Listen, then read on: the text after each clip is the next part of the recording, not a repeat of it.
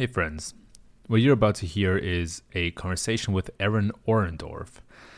And you know, all of my guests are certainly special. That's why I picked them. I don't take anybody. I have a high bar for this podcast.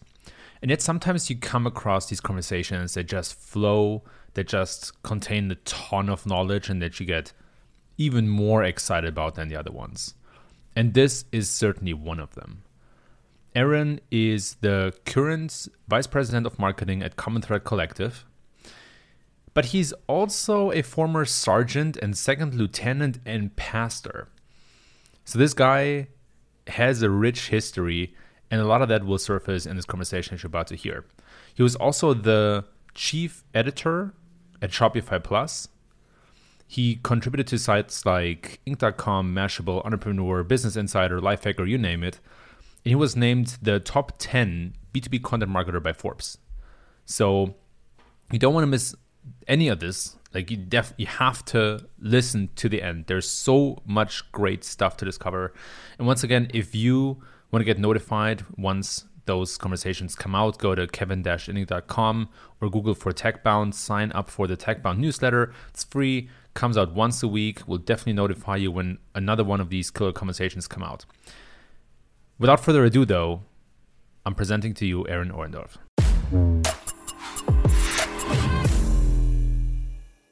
Three, two, one. Aaron, so good to have you on. I am so excited to be here today, and I always come across as enthusiastic. And honestly, I'll, I'll, dig into why I'm so excited if you'd like. I'll say nice things about you. You've already said nice things about me. I'll let you be the determiner uh, of how far you want to go into my enthusiasm, my legitimate enthusiasm to be here today. I want to get a little bit of a taste, if you don't mind, because I feel the same. It's mutual. I have been a fanboy, a le- like legit fanboy of uh-huh. yours uh-huh. since back when the illustrious, I want to say his name's Will, Will Wagner, Wager Wagner from from Intuit he turned me on to you behind the scenes. I stalked you for like six months before I got your attention on social media. And to now be in the seat with you in the booth is this guy knows what he's talking about, people. I'm sure that's why you're here. He's going to put me in a quasi hot seat, but I, I love it. Like, I'm looking forward to the exchange here. I'm anticipating learning just as much from you during this time than anyone else is going to learn from me. Like me, for example, because it's so mutual, Aaron. I'm such a uh, fanboy myself. You know, I uh, when I first um, when he first came on my radar on Twitter and I checked everything out about him, I was like, who is this content machine? Like, how does he? How do you do that? And I can't wait to to dive into all these things you've done along your way. And my God, are you a book? to write it is absolutely incredible so that actually is a perfect transition because uh, just looking at your resume, there are so many ways to take this. And you know, one thing that I wanted to start with is what you learned from being a US Army officer and a pastor about content marketing? No one has ever opened with this question before. So kudos to you. This man does his research. It's no joke across the board. I'll take the, the, the second question first. What did I learn from being a pastor about marketing, about content marketing? I was lucky enough, fortunate enough to fall in following uh, a select number of individuals that were really all about communicating to outsiders when I was in ministry. Now, I don't know any of these people. Chief among them is a guy named Tim Keller. He's a pastor out in NYC, 60 something, white dude, heart of Manhattan, conservative in like a theological sense, not politically. Uh, and yet, this, this Presbyterian church, Redeemer Presbyterian, has just exploded, grown over the last decade in like the one place you're not supposed to be able to grow uh, a church in the United States, like heart of Manhattan. And what he does, man, when he wrote his first book about five, six, seven years ago, now I'm, I'm getting old. He went on this speaking tour of UC Berkeley, Georgetown, Northwestern, all these Ivy League institutions, and it ended with a talk at Google headquarters, and they packed the room. And the reason for all of that is, is because even though he's a Bible ish thumper dude. He is so good at, at, what he says is, I have to be able to articulate your position better than you before I can disagree with it. So, crawling inside his audience's mind, using their sources, their point of views, their worldview, quoting their statistics, uh, their experts first, and then saying, ah, I know you think that fulfills your desires, but this other path does it more truly uh, in line with the very thing you already want. And what that taught me so much was that communication is about sales and it's not about ch- changing someone's desires it's about identifying the things they want and the things they're afraid of uh, articulating that so there's empathy and understanding and then being able to channel that existing desire onto something new um, and any old school marketing any old school copywriting eugene schwartz breakthrough advertising is going to say he's going to call that mass desire you have to take the desires that already exist in your audience and channel them. You don't create anything. Wow, it's super powerful. And I'm sure along the, along that journey, you came into contact with many people, and, and I have a feeling that, or at least the the things that I see in your content and in your work, really reflect how good you are in breaking that um, barrier to really understand people's pains and desires and translating that to content. Um, to me, that's that's like one of the the biggest traits of content marketing. But you seem to have really dissect, or you see, you're really good at, at, at grab at. How what made you so good at that? It, it was this background in ministry, and and it's colored everything that I, I do since then. Even though Aaron from a decade ago would call Aaron today a heretic. Like, let's be clear about that for, for sure. We'll, we'll, get into that if you want in the in the later like bonus episode. But it's this. Um, the way I think about it is uh, like the, the old formula: problem, agitation, solution. PAS. Right. Stop this right now. Go Google that. Problem, agitation. Is it's like the oldest most thorough copywriting formula in the world. What's the problem? stated in a single sentence or single paragraph in a way that only its only goal is to make your reader, your audience, your viewer not in agreement. They go, "Yep, uh, nighttime is scary. Yep, the dark's a scary place to be. I identify with that. That's it. That's the problem. Agitation then is uh, okay. How do we amp that up? Right? Data. Did you know that 89% of deaths, uh, particularly homicides, occur between the hours of 7 p.m. and 7 a.m.? That's right. The dark is a scary place to be. And it's nothing compared to listening helplessly around a campfire as your loved ones cry for help resonate in your ears and you can do nothing to save them because the dark is enfolding you right? So it's like, what's the agitation to make like, yeah, the dark's really scary. Go, it's really, really scary. And what's the solution? I want to sell you, you know, a flashlight or a, you know, whatever the thing is. Like that sort of.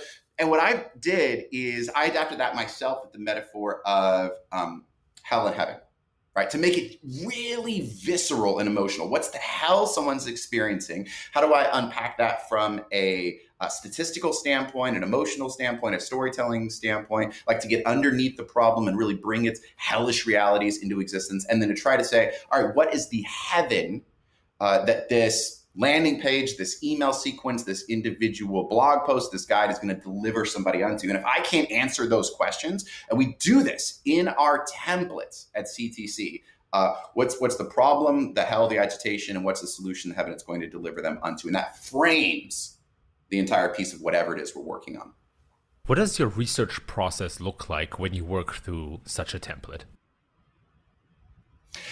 Today, thanks to the five, six year track record I've had in e commerce, especially my time at Shopify Plus, I've spent enough time in the trenches with small business owners, medium sized business owners, scaling, growing D2C brands that I, am able to pick up on like a few, you know, continuous themes of like like one of them is there's this initial point of or uh, yeah, this is a trajectory of growth that at a at a certain level, usually around the two to five million mark, turns on itself. Acquisition costs suddenly stop being efficient. Uh, tech stack becomes a burden uh, because you're just loading, loading, loading. Someone's got to manage it, someone's got to run it. So there's these usual suspects that I've been able to identify. And whenever I'm going into something new, like especially at CTC, when it's far more about the advertising side of things. It's just about I got to spend time with the people that are in the trenches, buying the ads, the growth guides here at CTC who are working with the clients, and then mixing up as much as I possibly can with the real live individuals to listen for those. So that's really like the main the research point. The human side of things is just spending time with the people that are doing the deal, the operators, and then the flip side of that is just um, I'm going to research. I'm going to beat anybody at the data and I'm going to look for like what are the connections? What does the data mean? What are the what's it not saying? What's a counterintuitive uh, point that that like uh, like for instance, social commerce, right? Instagram, Facebook, everybody is building integrations for native social selling. And you go digging into the data, which a lot of people don't do, and you see like no customers want it yet what do you do with that information? What does that mean? So you're trying to find that data, um, or even doing original research. Like, all right, if shopping on Instagram is such a big deal, how many of the top 500 D2C brands, how many of their Instagram accounts are using it right now? Let's go do that ourselves and answer the question. Right. So it's the statistical side, the data side, and then the human side. Yeah, nothing beats good old research, right? Whether that's talking to people or that's, as you said, like doing your own kind of surveys. Uh, our own pulse. And yeah, I, as a marketer and as a salesperson, as a business person, heck, as a person, you can never talk enough to people. There, there was never a time when I really regretted talking to another person. You know what I mean? And it's like internally, you can do it really well too. I mean, we're launching or just did launch uh, attention services for SMS and email, Google, Google Shopping, Google Ads for e-commerce, uh, and it was countless what would feel like wasted hours in meetings with the two people that run that organization, uh, with the people that are in the trenches actually building the emails and running the Google ads. Uh, and talking to a few of the merchants that either did or didn't buy the service, right? It's like it, it can feel like a lot of wasted, but you get that rhythm, that heart, like you, you it inundates you, uh, and then you can pick out those. This is the this is the pain point.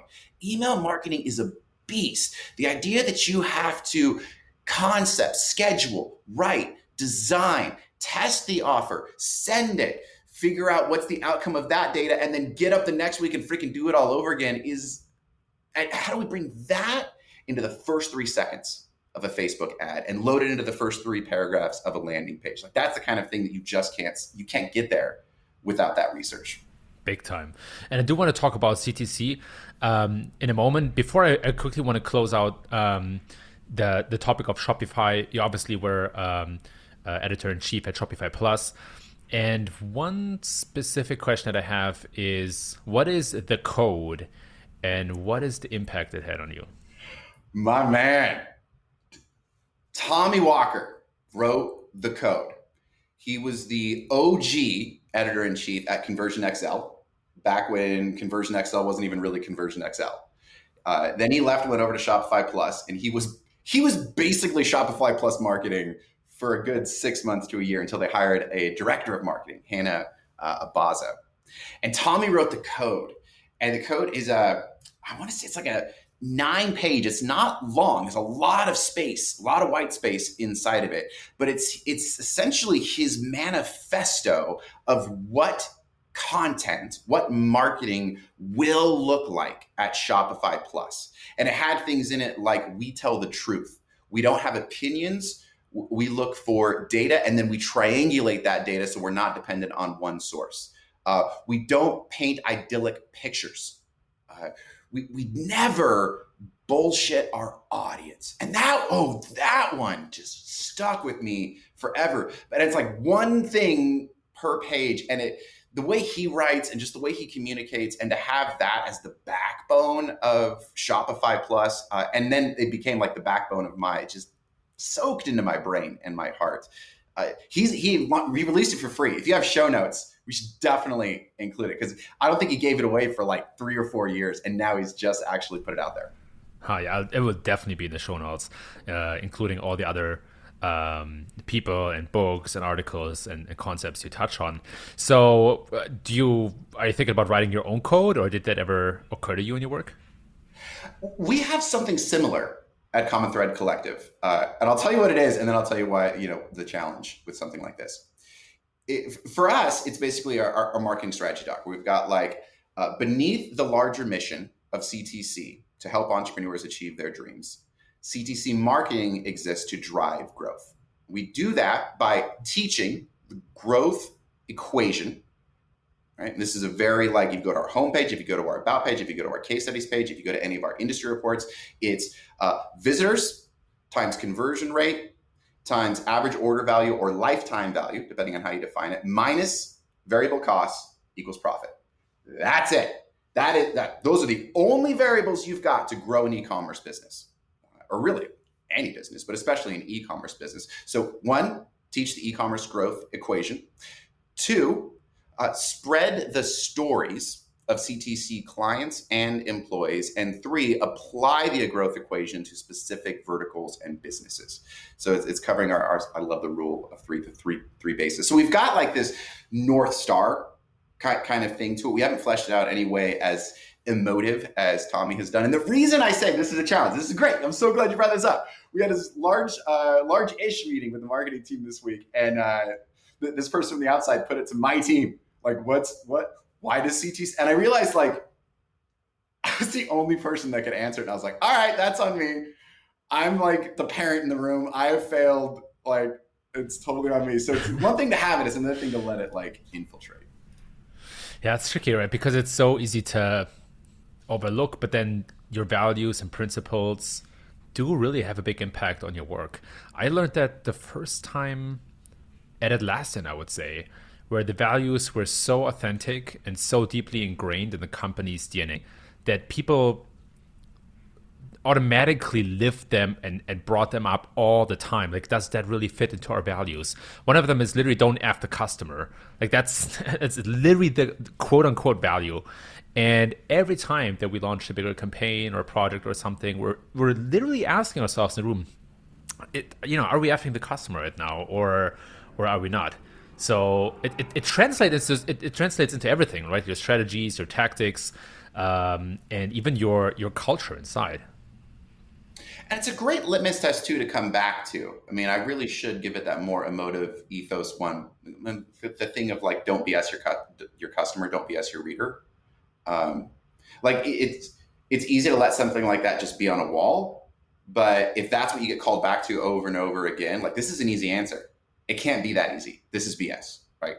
Push yourself and, and the people who are under you uh, to hold account to it. Totally, totally. And it's not, you know, it's it's it's it's easy when a company grows up with these values. It's very difficult to define them, shape them, and then remind everybody constantly to to live them. It takes a lot of time. You know, um, at G2, we're also big on our values and our principles. Um, but I think only a year or two ago have we really defined them clearly really put a lot of effort into thinking about that what those would be and also what feels authentic right like everybody wants to be uh, I think there's some like buzzwordy type of values, right? Some sexy values, but then there are also the true authentic values, and that's that takes a lot of work to shape out. One that I really I do dig, uh, and one of the things that Common Thread does really well is internally, at, at least, is we've got six core values: um, clear as kind, tell fascinating truth, start palms down, count on me. There's these, and when we do it every Friday, I just got out of this meeting about an hour ago. Is then we nominate individuals within the company based on those core values and then one person tells a story about how somebody else like lived into that value during the week and then it sort of is open up for like any other hot takes uh, where people have to call you know each other and that's been a huge like that didn't happen i would say three four months ago and when our head of differentiation our, our head of uh, HR, put that into practice. So that was like in your face every week. You had to go to the type form, You got to nominate people within the category. You got to think in these six core values in these terms and then communicate them. It it just works itself in. Yeah, powerful, powerful.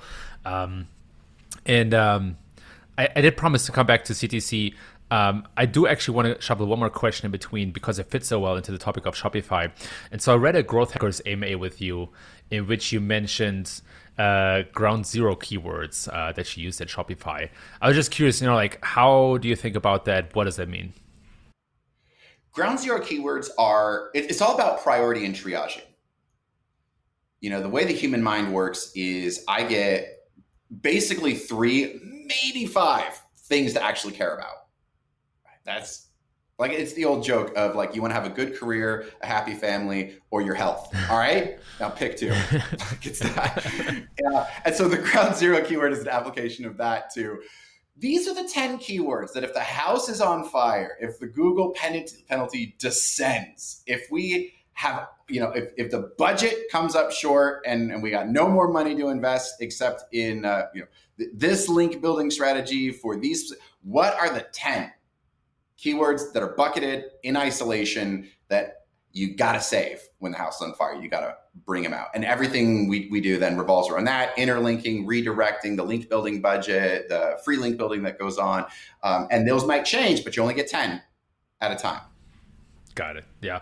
Very useful to stay focused. That's one of the biggest challenges I also see at big companies, and Shopify certainly is one. Um, is it easy to lose? It's very easy to just chase the next sexy small thing, but but actually lose focus and then do nothing really. So we talked about CTC a couple of times. Your VP of marketing uh, at Common Thread Collective, and one thing that you that you and I discussed before we started the podcast is this transition from a creator to a VP of marketing. What did you discover and learn along the way? It's been a transition because I built my career on being the person, like the guest posting or the presenting. And that's great when you're an individual contributor and it can rise you to, you know to a certain level of leadership. But one of the things taylor holiday is the managing partner of ctc one of the founders ceo right? he's my boss. Uh, pushes me on constantly is is this a thing only aaron orendorff can do best so i was wandering into some email editing and writing recently with, with, and for very good reason and I'll, I'll, talk about that next for very good reason. Uh, high payoff high yield in this one particular category we've isolated.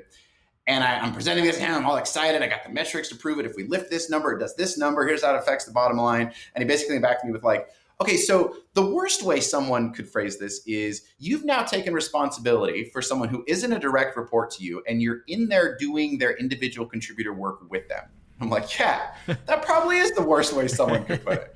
And he's like, are you the best email writer at CTC? I said, no. He's like, are you the best that exists? I'm like, no. He's like, all right. And that's enough he had to say. So I had to get myself out of that. Be like, okay, I'm constantly going back to this, like, uh, getting out of it and, and above it, and then finding the right people and holding them accountable and giving them the right tools to for, for them to succeed. Uh, but the other piece is I have absolutely fallen in love with the power of funnel based data. And it's not necessarily complicated. Like a lot of stuff we've built over the last eight months didn't exist before. We run through ConvertKit and HubSpot. So it's not like we've got uh, I mean, HubSpot's great, but we just use the sales side of things, not the marketing side of things. But just the, the simple things of, of, forcing yourself to ask the questions about um, at what point in the funnel can we most radically affect real revenue growth? And you can only answer that question if you understand the conversion rates across the funnel from somebody coming in from various channels to what what is the the email, the schedule an appointment, the contract process, uh, and if you've got that bucketed across something like a pipeline to begin understanding at the front end of that funnel, uh, like for instance, we ran all these numbers, and what we discovered is that like the value of an SQL, right, it is around like let's say nine hundred dollars. That's roughly given the total value that we've closed, right? They're worth nine hundred dollars to us. The second somebody becomes a sales accepted lead, right? They schedule an appointment and they enter the funnel. The close rate for them jumps. The value of them is three to four times the amount. Uh, and, and, that's like a no-brainer, but you have to be able to see the data to actually get to that. Like this is the value of an SQL, this is the value of a sales accepted lead, an SAL. And as soon as you're able to see that, it's like I don't need another like block. I don't need more traffic at the top of the funnel. What I freaking need is a way to accelerate getting people to schedule appointments with us and show up. And it's that's marketing's job right? That sets up the salespeople. Like if we can own that process, we all look better um, but it's identifying those by really understanding the data that's driving your funnel that has just lit me on fire. That to me is, as you said, the key to marketing and growth in a way. growth has gotten a lot of hate over the last couple of years because people think it's always growth hacking and they got a negative connotation. But to me, and I think to some other people in the space, it always meant to really dissect your whole kind of user journey into small little steps. And then, as you said, give a number to each step and see where the drop off is. You know, where do you lose people? And then make that as efficient as possible. And as marketers, and I've been guilty of that in the past, we tend to just pour more into the top of the funnel. But if you lose people along the way, that's just not going to be as effective. So I love how you explain that and how you go about that. And the technical question that, that, that I'm curious about is what tools do you specifically use to measure these numbers? We use HubSpot as our CRM. So anytime somebody opts into the site, they're opting in through ConvertKit, through a form, a pop-up, a modal. The first part of their user journey is mediated then by ConvertKit, which then has a bunch of automations. Zapier kicks it over to HubSpot, and then the actual sales process is the sales process is managed inside of HubSpot. But we take responsibility for the quality of the leads that are coming in, the SQLs, as well as those sales accepted leads, the people that schedule an appointment and enter the funnel. So it's all bucketed by here's inbound, here's people who have scheduled an appointment, and I'm, I'm doing my hand gestures. Columns inside HubSpot. That's what I'm talking Columns inside HubSpot. Uh, 20, 40, 60, 80%, close one, close loss, right? That's like the, the stages of the journey. And so we affect the front and the back end of that. We found somebody on Upwork to build us a uh, script inside Google Sheets that pulls in that information whenever I click the API button inside my marketing metrics. Like if anything, if anything ever lights on fire and that gets burned down, now I'm done. Like it's just this is one sheet that everything lives in. But we just built a so it, I can run that, uh, and it parses it by the date that they entered. So everybody's in these week over week buckets, these columns, uh, and then what stage of the journey that they're in. So this is giant sheet with all of say 2020 in it. It's going to turn into 2021 next year. Uh, there's one tab with all of that in it, and then the front end we just built formulas based on the dates to look up always seven day rolling, the the last 28 days, four weeks, the previous 28 days before that.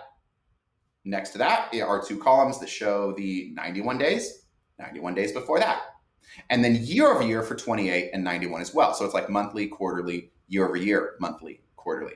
And then we've got just basically um, here's the total number of inbound leads. This is everybody who is a good SQL, a sales accepted lead, meaning they've scheduled an appointment or they've entered their funnel. These are people that were closed lost and they're either good or bad. And the salespeople determine that with a single drop down that also gets pulled into that same sheet. So I can just run it and it just like on this one tab and then the formulas we built on the front end which i'm not i'm not a genius. I use this uh, i use some spreadsheet google sheet live chat thing we subscribe to and i just go in there and i just tell the person what i want to create. They figure it out and we reproduce it. Uh, so it's not really all that like like sophisticated. It's hubspot a script and google sheets. But w- when you know like i want to know uh, these specific time buckets so I can compare them. And then I want to know the conversion rate at the front of the funnel into the pipeline and then close one or close loss by good or bad SQL. And all of a sudden I can see like those are the conversion rates. It's simple math. If I move this number, everything below that number bumps up. And that's where the money's to be made. Yeah, super powerful. Um, and I have um, a dashboard to monitor operations of my teams and I do it in the same way. It's almost like a funnel structure. What are the input thing or input metrics? What are the output metrics and how does that? and once you have it, as you said, like it's a simple spreadsheet, and once you have it in front of you, everything just becomes so crystal clear. Yeah. And if you know the total dollar value of closed one, uh, or you know units sold in e-commerce or subscriptions for SaaS, like whatever the whatever the dollar value is, right? He's like, here's the total dollar value for this specific period of time divided by number of leads, number of marketing qualified leads, number of sales qualified leads, number of sales accept, and you can just see like what's the value of a lead? What are our not so much customer acquisition cost, but what's the value if everything holds true moving forward? And these kind of things, like it's looking simple math, right? It's like not complicated, but to have access to that is game changing. And a lot of people don't. So many people don't. Yeah, yeah. And all of a sudden you have this magic wand in your hand that you can then, you know, all of a sudden you can make things happen because you can show the value of your actions. So uh, while we're talking, you know, I was so curious about you have uh, so many high profile customers at CTC. If you were to lay all of these user journeys or funnels on top of each other, where do you think the biggest drop off happens commonly? I laughed because I thought you were going to ask about the wins. And this is the other thing about when you actually get into the data and start looking at individual. It's just like insane how people make buying decisions. I can't like we'll close a creative package for 15k. And you go back and look at the actual individual that did it, and it was like, okay, they started listening to Andrew Faris's podcast He's the president of 4x400. CTC is the majority owner of 4x400. That's our D2C brand holding company. So he starts on Andrew's podcast.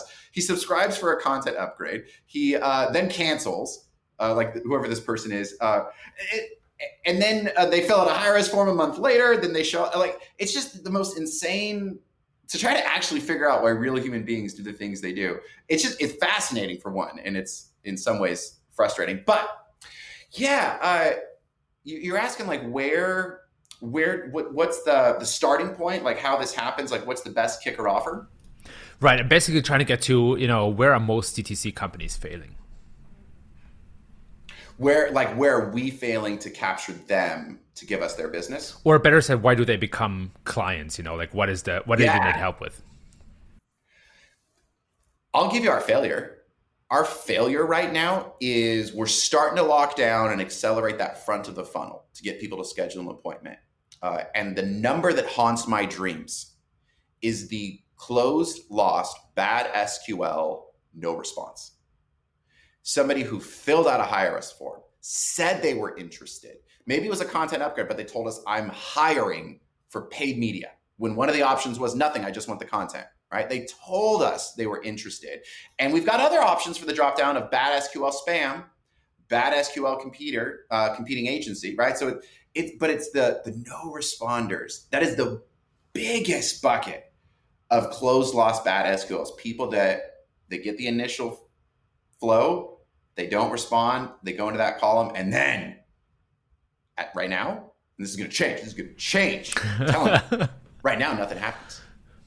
And my eyes were open to that because I recently, uh, I've been going through these link building agencies, and the last one I hired, uh, 10K for one month of work, right? Not a small price tag, not a giant price tag, but also, right?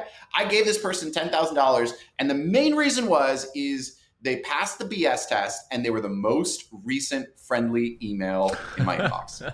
They just stayed current. And after I like sent them the money, I realized like that is a wild reason that I chose them.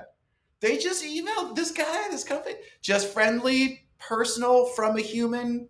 How's it going? And when it came time, he had no idea why I wasn't responding. He had no idea. I was trying to navigate out of these other two relationships and the third one. And then the second I got out of those and I was ready to do the next one, I looked at my inbox. I was like, oh, all right, I'll write back. Yeah, let's schedule something. And he got my money. yeah, it, you know, it, it makes perfect sense in a way um, because humans are very illogical with their purchases. You know, it's funny because we think of ourselves as these highly developed beings that are putting so much rational thought and only make rational decisions. And that is complete BS in my mind. I'm reading this book right now called Alchemy by Rory Sutherland. I think he's been a like a high animal at uh, Ogilvy and Mathers for a long time.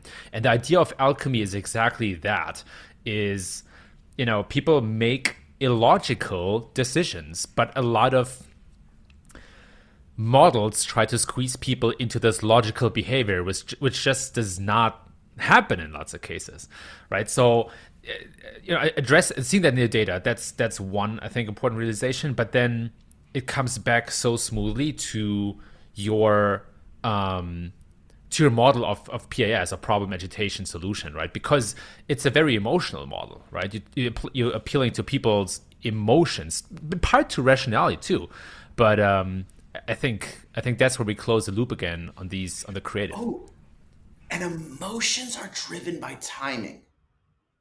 You know, my circumstances change, my emotions respond to them, and therefore so do my behaviors. And the way you can engineer that is okay, let's take it. Let's take a stab at. We're gonna write five different short form, two paragraph, three paragraph, four paragraph. We're gonna schedule them out at like weird 23 days. Then send another one at 37 days. Then send another one at 63 days. Right? We're gonna try to engineer something that feels like just staying friendly. Right? It's got to be able to scale. Got to be able to set it and in, in some ways forget it. But I've seen that as well in some of the recent clients that we've won. When I go back and I look at the deal structure uh, or, or the deal, the history of it, like one of them we just got, which is a phenomenal brand, uh, Forex. And it really just came down to one of our VPs out in New York just stayed current with them. They came in, it wasn't the right time six, seven months ago. It was a cold outreach and this dude just stayed in the world. Invited him to a webinar that was coming. Um, followed up with like a new guide that came out like on his own. And when it, when when they were ready, they were ready, and he was there, and we were there. Yeah, sometimes it's like that. You, buyer journeys are so non-linear. There's just so that, that's one of the biggest learnings for me is that the the model of a funnel helps to think about things in a certain way. But whenever I looked at user journeys, whether that was at you know a, a, company or business model like Dailymotion or it was like Atlassian or here now at G2 it's just never it just never follows this simple idea of oh they come to one of our category pages then they compare some software and then they're buying it. Not at all. It's exactly as you said. It's this kind of completely distorted uh, journey where sometimes you have six months of silence in between and then they come back and buy right away and you're like how should i you know how should i attribute that? Yeah. Yeah and, and it's just, to, but then to be able to pick up on that, it's like, and see it in yourself, right? Like I love the whole thing of, okay, I want to examine the way I make decisions as well, because there are principles about that timing. The the friendliest, most recent, most human wins. You can engineer that type of advantage. You really can. You absolutely can. And uh, it often starts with incepting the idea into people's brains. I observe that with myself where I see something, I read some article, or something pulls me in, and then I, I just I put I push it away and I focus on something else. But it, it kind of it, it it it simmers in my mind, right? And then weeks later, I do a bit of more research, and then eventually I purchase or eventually I buy. But that first touch, that first exposure to a product or to an idea or even to a problem that I didn't know I have, is so powerful, and it's so hard to attribute to content. But it's that's why some of the content is uh, or content marketing in general is such a powerful tool, but horrible to attribute and it gets worse as like we're now i mentioned andrew's podcast right? So we're running a podcast, and Taylor's dropping YouTube videos left and right, and we haven't done really any actual optimization work in either one of those. I'm super excited Q4 into 2021 to start actually like, what can we do if we really invested in this? Uh, which isn't to say like the content is great, and that, that's part of it too, right? It's just there's all these outputs. Uh, and both those guys and other people are really active on social media and it just creates this like you're you're encircled by the mafia that is CTC content. And it creates a much larger impression than what's really going on uh, with those multiple channel, multi channel touch points. That's a real key of it too. It's email, it's on YouTube, it's on social media, it's on site. There's all these different, those kind of things that make you feel like you've known the institution, you've known the person more because you've seen them in different settings and different clothes uh, versus just the one elongated. I read this whole thing and then I signed up. Kind of. Oh yeah, yeah. That, that that's where I, I wholeheartedly agree with your point of staying current, right? Because the desire changes over time. But if you are constantly present, if people see you everywhere, so to say, um, they will eventually. Um, you have a higher chance of, of being part of the final set of products. That's right. Higher, way higher chance. That's the thing of higher chance. For sure. Yep. Hey, you mentioned um, the situation where you basically wrote an email for one of your direct reports and had this conversation. Um, and the the question was, do you focus on what Aaron is best at in the world? So here at G2, I was exposed to this idea of conscious leadership. And one of the core concepts of conscious leadership is this thing that they call the zone of genius, which is something that does not feel like work to you that that you you know really thrive in that when you do it you're in flow it's basically what you are one of the absolutely best in the world at and I want to ask you, what do you think is your zone of genius? I'd like to think it's beginning to be understanding the data and then knowing what to do with it. Massive unlock for me. That feels one of those things. Prideful Aaron is like, I'll do something like that. I'm like, no, you have no, have no idea. I'll tell my wife how few people can do what I did today. Like, I, just communicating to her how full of myself I am. Um, so that's one of them. But the the flow state, that yeah, the genius uh, zone, man, I can take a piece of written content that is a six, seven, or eight, and turn that into a ten that will crap traffic and leads into a funnel. I to be prideful, yeah, for for a second I, I, it's a real struggle to start from zero these days. I had to do it recently, and I hated it. It was it was a chore to actually create something from scratch. But boy, I, I think that's one of those things that like I'm yeah, that's my my genius level. I just get it. I'm like, I know how this should flow together. I know how the structure should be. Um, I know how the length should measure each other, and when the images should go going, and how to make this call to action. Like we should use a caption here on top of the data and have the data be inside the upgrade because people just love clicking captions and images like there's these, these things that all sort of come together like and that that's where then time stops. I have about 15 or 30 pieces of evidence on my list here about you that prove that you are certainly one of the best in the world um, at this. And I'm curious, do, can you point the finger at exactly what it is that you're doing there or your thought process? Or is it something that you subconsciously developed over time and is more some sort of gut feeling right now? It's both. There is just something about time in the furnace. When I was at seminary, we would do these. I had to take a homiletics class. In fact, in fact, a few of them, fancy word for preaching. And so all of us young seminarians would show up with these 15 minute sermons that we had slaved over for three, four weeks, a month, right? We get in there, we deliver it, and these uh, these professors, who a lot of them were uh, full time pastors or they had been, they'd just been in the trenches. They'd listen to this thing you slaved over. It'd take them three minutes or like six like they would i they would diagnose it as it was going on and they'd come back and go like you know it really should have been three points around these three questions, and that would have led you from the what to the how to the why. And the why has to be about the emotional change that takes place. And you didn't get me to that emotional change. Like they would just deconstruct this, and we would all walk away in tears and gnashing of teeth. Like, how did they do that? Immediately, they knew what was wrong with it, how to do it a thousand times better. And I'm starting to feel like, you know, I feel like that with, with these pieces now, where it's that mix of uh, I am beholden to driving traffic to this thing, whether through paid or through organic.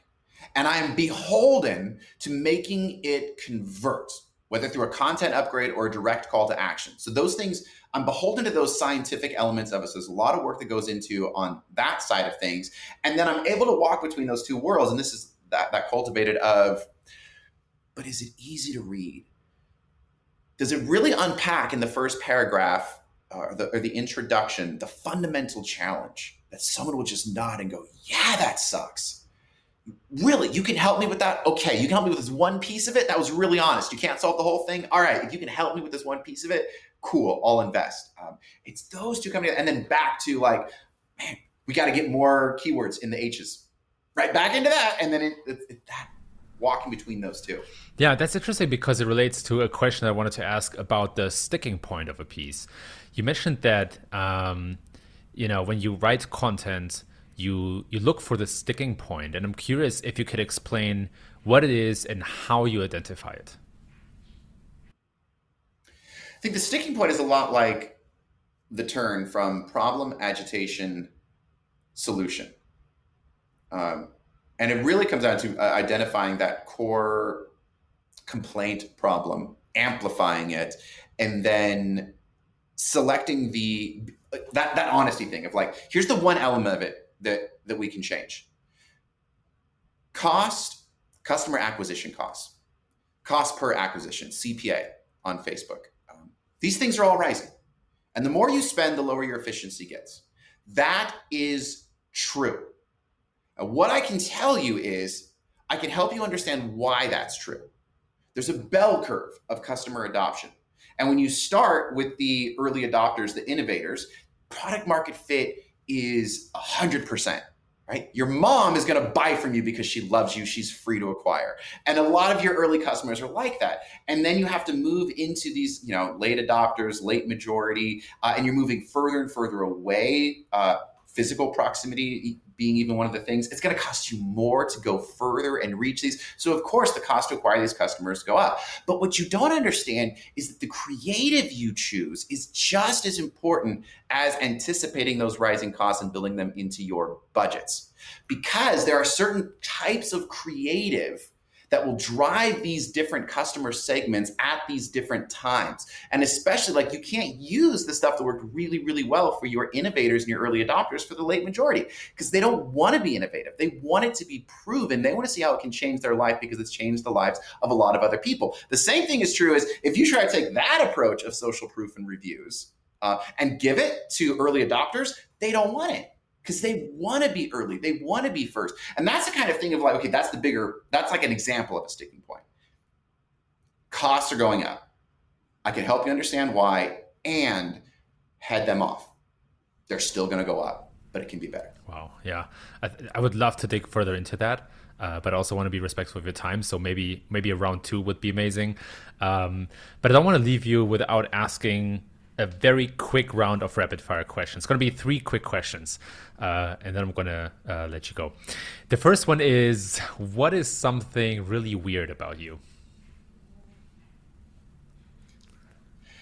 That Aaron, uh, 10 years ago, would call Aaron today a heretic. Fair. I, yeah, I, at the risk of being melodramatic, I am a Christ haunted, unorthodox heretic. That's pretty weird and a bit grandiose, but that's how I describe myself.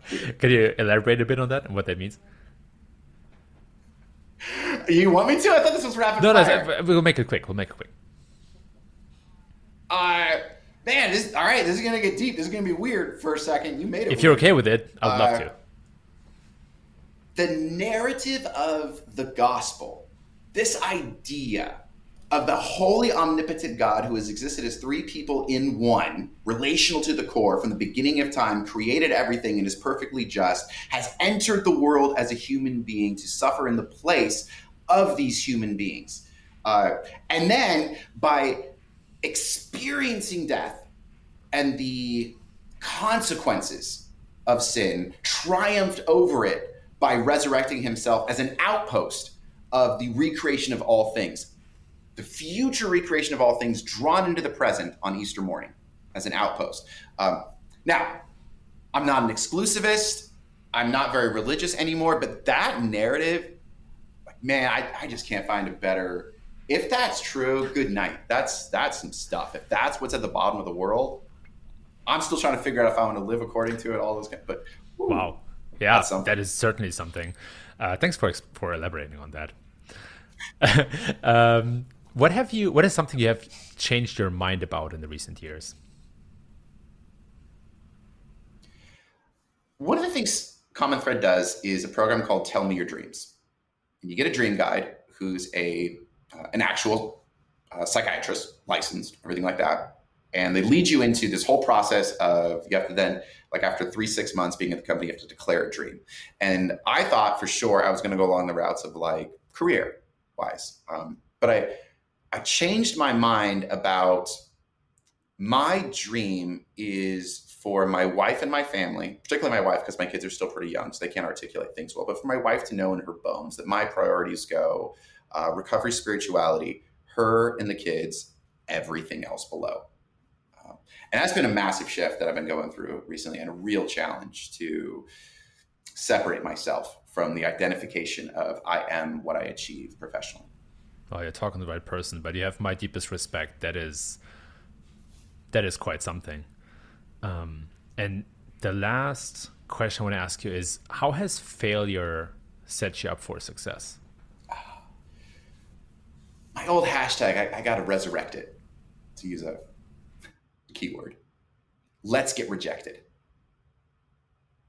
The impetus of my career and any win I've ever had has been from knowing that fear is the thing that will hold me back and slow me down.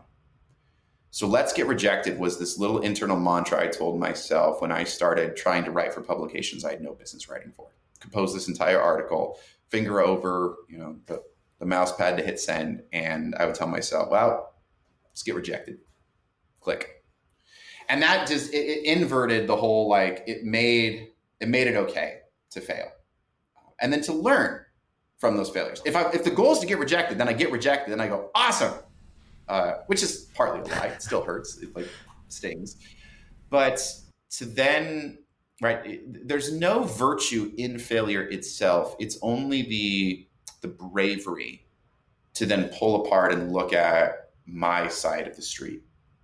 Where what did I do in that, and invite other people to really know you professionally, personally, who can also speak into that and say uncomfortable things. That's where the magic happens. It totally does. I love that. I love that so much. Aaron, this was wonderful. Thank you so much for sharing all this wisdom. That I can't wait to get this one live because that's like 50 minutes of just pure gold. And I would love to invite you for a second round because I am I'm not done with you, Aaron. I'm going to be honest. I'm not done with you. I love it. This was great. We didn't even get to talk about what's going on with e-commerce trends, wink, oh, wink, God. and how you're going to help me. Seriously, there's so much to unpack there. So number two is on the horizon. The sequel is coming. Um, Aaron, where can people find you? Aaron Orendorff on Twitter. My full name, probably the most I'm active on, is there. Follow along. Uh, if you want to sign up for the CTC email list, that's where you'll see the freshest content. I've had my fingerprints on uh, commonthreadco.com. That is it. Thank you so much again. It was a pleasure. Absolutely.